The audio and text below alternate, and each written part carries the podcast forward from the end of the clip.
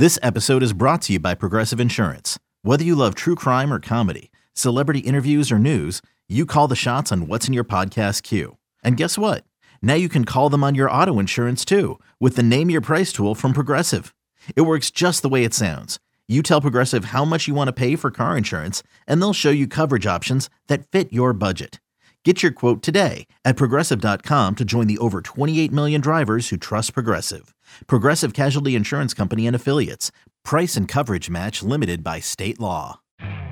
You could spend the weekend doing the same old whatever, or you could conquer the weekend in the all-new Hyundai Santa Fe. Visit HyundaiUSA.com for more details. Hyundai, there's joy in every journey. But I do care about the man joining me and us on the Roman guest line right here, right now. Also on Twitch, twitch.tv slash BetQL is where you can see his beautiful face as he talks NCAA betting, but most importantly, what the hell are the Kansas City Chiefs doing right now? Joining us on the Roman guest line is Alex Gold of 610 Sports Radio, Kansas City. Alex, how you doing, sir? A little disappointed Ryan's not on the show tonight because I, I want to make sure I'm quoting Ryan correctly. Uh, there was a tweet that he sent out during the KU Miami game. Quote, Kansas has the worst fans on this planet. I was hoping to address this directly with Ryan. I guess we're going to have to do this another time. I don't know what his beef is. I assume he was on Miami and maybe he was just a little upset. Oh, oh, absolutely. And um, by the way, the reason he's not here is because of that. Is because of that. It's because of that. And, yes. uh, Cam sends this rundown around noon. He saw the rundown and said, "Oh God, Alex Gold's No. going to be on hour number No, four. He's no, ducking no, the smoke. He's ducking the smoke." So, um, yeah, he has to answer for that. But uh, when he comes back, best believe I will make sure that he gets that that memo from you to to answer for his tweets. He has a lot of them to answer for. Alex, I got to ask you about the Kansas City Chiefs. I know you talked about it with I got my guy Nick Ashew here. I need some questions answered as to what the heck they're going to do offensively. I know you got Juju there, you got Flash Gordon there still. Is Mecole Hardman still there? Hardman still playing football there. How do you think the in what do you think the impact will be losing Tyreek Hill? I still believe in, of course, Andy Reid is a mind, offensive mind, and I of course believe in Patrick Mahomes and his skill level at the quarterback position. But Tyreek Hill does matter uh, a, a lot, maybe more than some are trying to admit. What do you think about this loss and how they move forward of the Kansas City Chiefs? Yeah, there's no question it matters. Anybody trying to act as though it's not a loss, I, I think, uh, is obviously just fooling themselves at this point in time. This is a guy that I think will be a Hall of Famer someday. You trade away a, a future Hall of Fame wide receiver, someone with that skill set, so unique. And that's why, you know, the, the contracts come out about Davante Adams. And of course, now Tyreek Hill is the highest paid wide receiver in NFL history. Is like, while Davante Adams to me is a better wide receiver, there's nobody that does something in an individualized skill set the way that Tyreek Hill does. And so there's no doubt Kansas City takes a step back in terms of that opportunity to have that playmaking ability. We all saw what happened in the AFC divisional round game where he took what was probably going to be what a, a 15 or 20 yard reception, uh, 60 plus yards for a touchdown against the Buffalo Bills. So that element is gone. But what I think we're going to see is Andy Reid and Patrick Mahomes and Eric Bieniemy and Matt Nagy, who comes over from Chicago and of course has ties to Kansas City prior to that. I think we're going to see kind of this reinvention of the Chiefs' offense to where it's going to be more balanced. Not necessarily that they're going to hand the ball off to Clyde Edwards-Helaire a ton, but look at the two wide receivers that they did sign. Now, I don't, I don't ever want to sign wide receivers because of blocking ability, but I think it's interesting here. Juju Smith-Schuster and then Marquez Valdes-Scantling, right? And they're both pretty good blocking tight ends. I think Andy Reid's looking to go back a little bit more to the screen game that we haven't seen quite as much for a couple of years, whether that's with Clyde Edwards-Helaire, whether it's with Ronald Jones, who the team just acquired uh, in free agency after spending some time there in Tampa Bay. Maybe they bring back Jerick McKinnon. So I think it's going to be more screen game and then more balance, guys. Other than Travis Kelce on a weekly basis, I don't know if we're going to have the same type of idea of who's getting the target share week in and week out. I think this is going to be split up pretty nicely between Juju, uh, MVS, Mecole Hardman, Quentin, as you mentioned as well, and then uh, some rookie wide receiver, whether that's at pick 29 or 30, or they trade up to try to go and get one of those really special wide receivers, or if it's a guy they draft in the second or third round. I think this is going to be very divided up when it comes to being a more balanced offensive passing attack. You know, it's a pretty good luxury to have, Alex, when uh, you know you've got Patrick Mahomes as your quarterback, still the tenth highest rated quarterback in the NFL in a down year for him. So, Yeah. like, this is the reality though of where these teams get to, where You pay your quarterback all this money. You're still in a salary cap league, and sometimes there has to be sacrifices. We've seen Green Bay do it, and we've seen Kansas City do it. You know, you mentioned uh, obviously the possibility of, of, of, receivers in this draft and where Kansas City could go in terms of adding more to this receiver corps. Let's just say right now that they didn't draft anyone. They don't like it. They don't where the board. I doubt that's going to happen, but they just don't like. Let's just play the game. The receivers they have right now on this depth chart. How good should they feel? about the talent that's already there. Yeah, it's worrisome for a lot of Chiefs fans, but the one thing I'll point out is back in 2014 or so, which was a year where the Chiefs only won nine games. It was the lowest win total since Andy Reid was in Kansas City, and Alex Smith was their quarterback. They still had Jamaal Charles, but Travis Kelce wasn't you know, really the Travis Kelce we, we all know him to be, and that wide receiver corps uh, was was pretty mediocre for the most part. And they still finished near you know the top 10 or so in the league in, in offense. And so even if you think this wide receiver corps which it is is not going to be nearly as talented as where it's been and if this is actually the group that they roll into week one with uh, what what's the floor for this offense, guys? I, I, I still think they're a top ten offense. Uh, there's nothing to to show us under Andy Reid, and then now with Patrick Mahomes to make us think that they're still not going to have you know, I think worst case scenario, the eighth best offense in football. The real question in terms of bigger picture and how competitive can they be is all right, if their offense is only going to be the eighth best, where's the defense come from? And defensively, they haven't done anything on the defensive line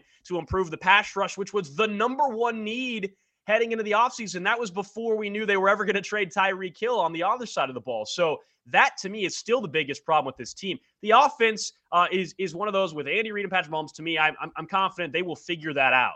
But can defensively they take a big enough step to where it can balance the two together, and where Kansas City is still going to be in the mix by the time we get to the middle portion and end of end of the 2022 season.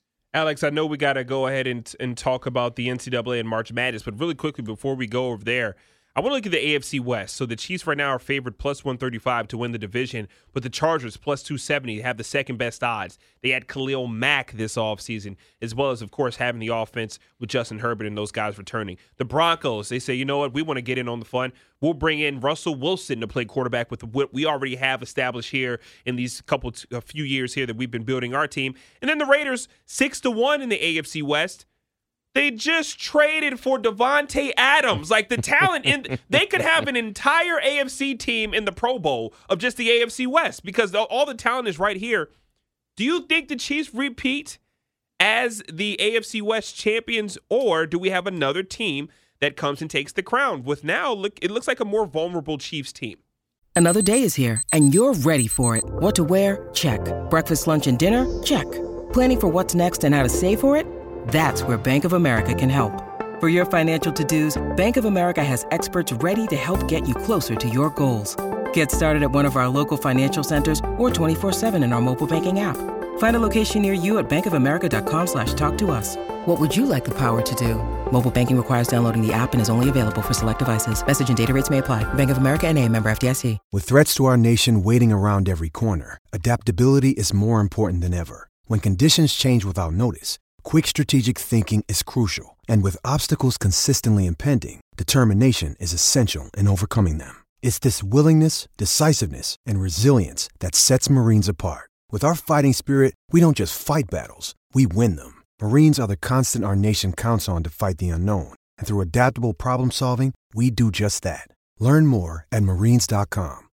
There's no question they're more vulnerable. Yeah, there's no doubt. Uh, and, and, this division is as good as it's been uh, under Mahomes and Reid in that pairing. And so, despite their dominance, and look, the Broncos haven't beat the Chiefs since 2015, which is wild to think about. That's how dominant they've been in that division. But this is a different ball game. It is game on now in the AFC West. I think we obviously have seen the odds reflect that as well. But there still is part of you that looks at a team like the Chargers, who seemingly over the last three or four years as well have had every opportunity, including this past year, to take that crown from Kansas City. And for whatever reason, uh, they haven't been able to do it, whether it's a bunch of injuries all of a sudden hit them, or as we saw towards the back end of the season, uh, Brandon Staley, maybe some questionable decision making as well, and what was an, just an epic overtime win for the Chiefs there. So this will be the toughest task for Kansas City. And I, I think the gap obviously is closed there but it's still hard for for for me to look at the Chiefs still not being the team where I would put my money at, unless you're just looking for a value play, in which I love the Denver Broncos when it comes to that.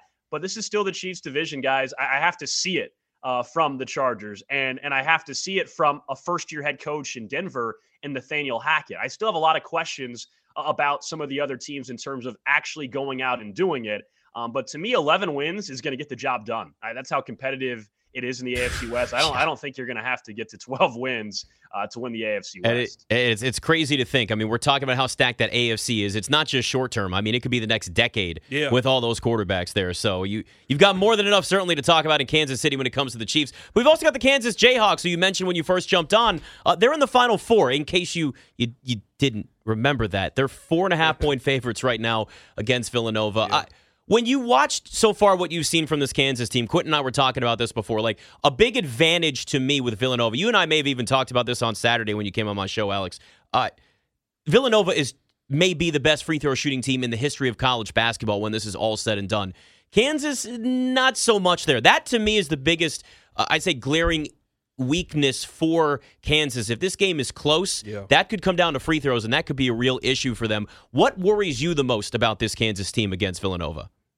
Yeah, I'm 100% with you on the free throws. Mm. And, and yeah, Villanova, one of the most experienced, the most experienced team in the country, and they don't make the mistakes down the stretch. That's why when you and I did talk, we, we looked at Houston, and I was like, hey, I don't think Villanova is going to make the same mistakes that Yeah. Arizona made down the stretch. And that's obviously kind of how it played out a little bit there. Mm. And so, yeah, that's concerning. Look, Kansas cannot shoot as poorly from the line as they did against Miami and beat Villanova. That was uh, a miserable performance from the line, really uncharacteristic uh, from Kansas. That just cannot happen uh, on Saturday night against Villanova, especially against Jay Wright and, and that kind of uh, well coached team. Jay Wright is one of my favorite coaches in college basketball. I actually had Villanova and Kansas playing in the Final Four, and I have Nova as my national champs. The problem, with what has changed, guys, here, two things. Number one, we all know the injury to Justin Moore and the second leading scorer, what that does for Villanova. They're not a deep team to begin with, they don't rotate a bunch of guys. And now, though, you take away Justin Moore, I really think that hurts Villanova's chances at winning this game. Uh, on the Kansas side, the difference in what's changed from when I first filled out the bracket is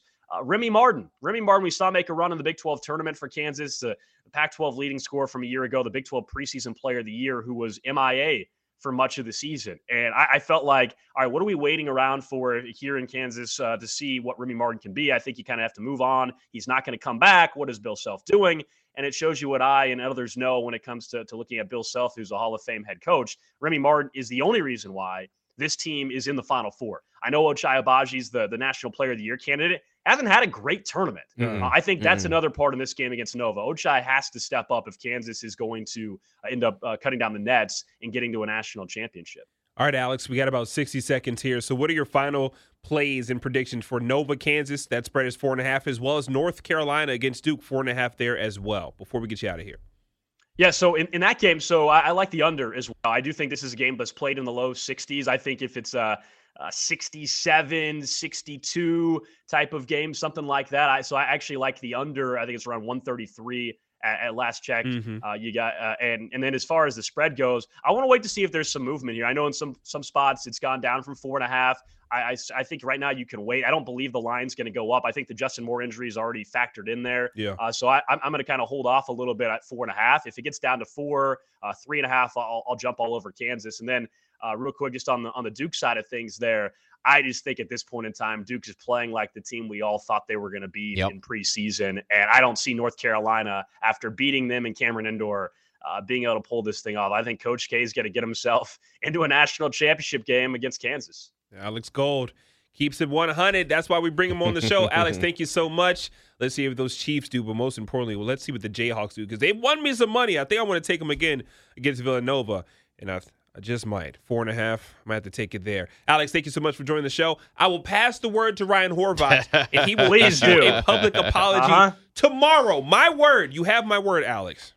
I'll be looking for it. Thanks, guys. Our See you, man. guy, Alex Gold, joining us on the Roman guest line. You get a free online evaluation and ongoing care for ED, all from the comfort and privacy of your home. Go to getroman.com slash BetQL now to get $15 off your first month. That's getroman.com slash BetQL.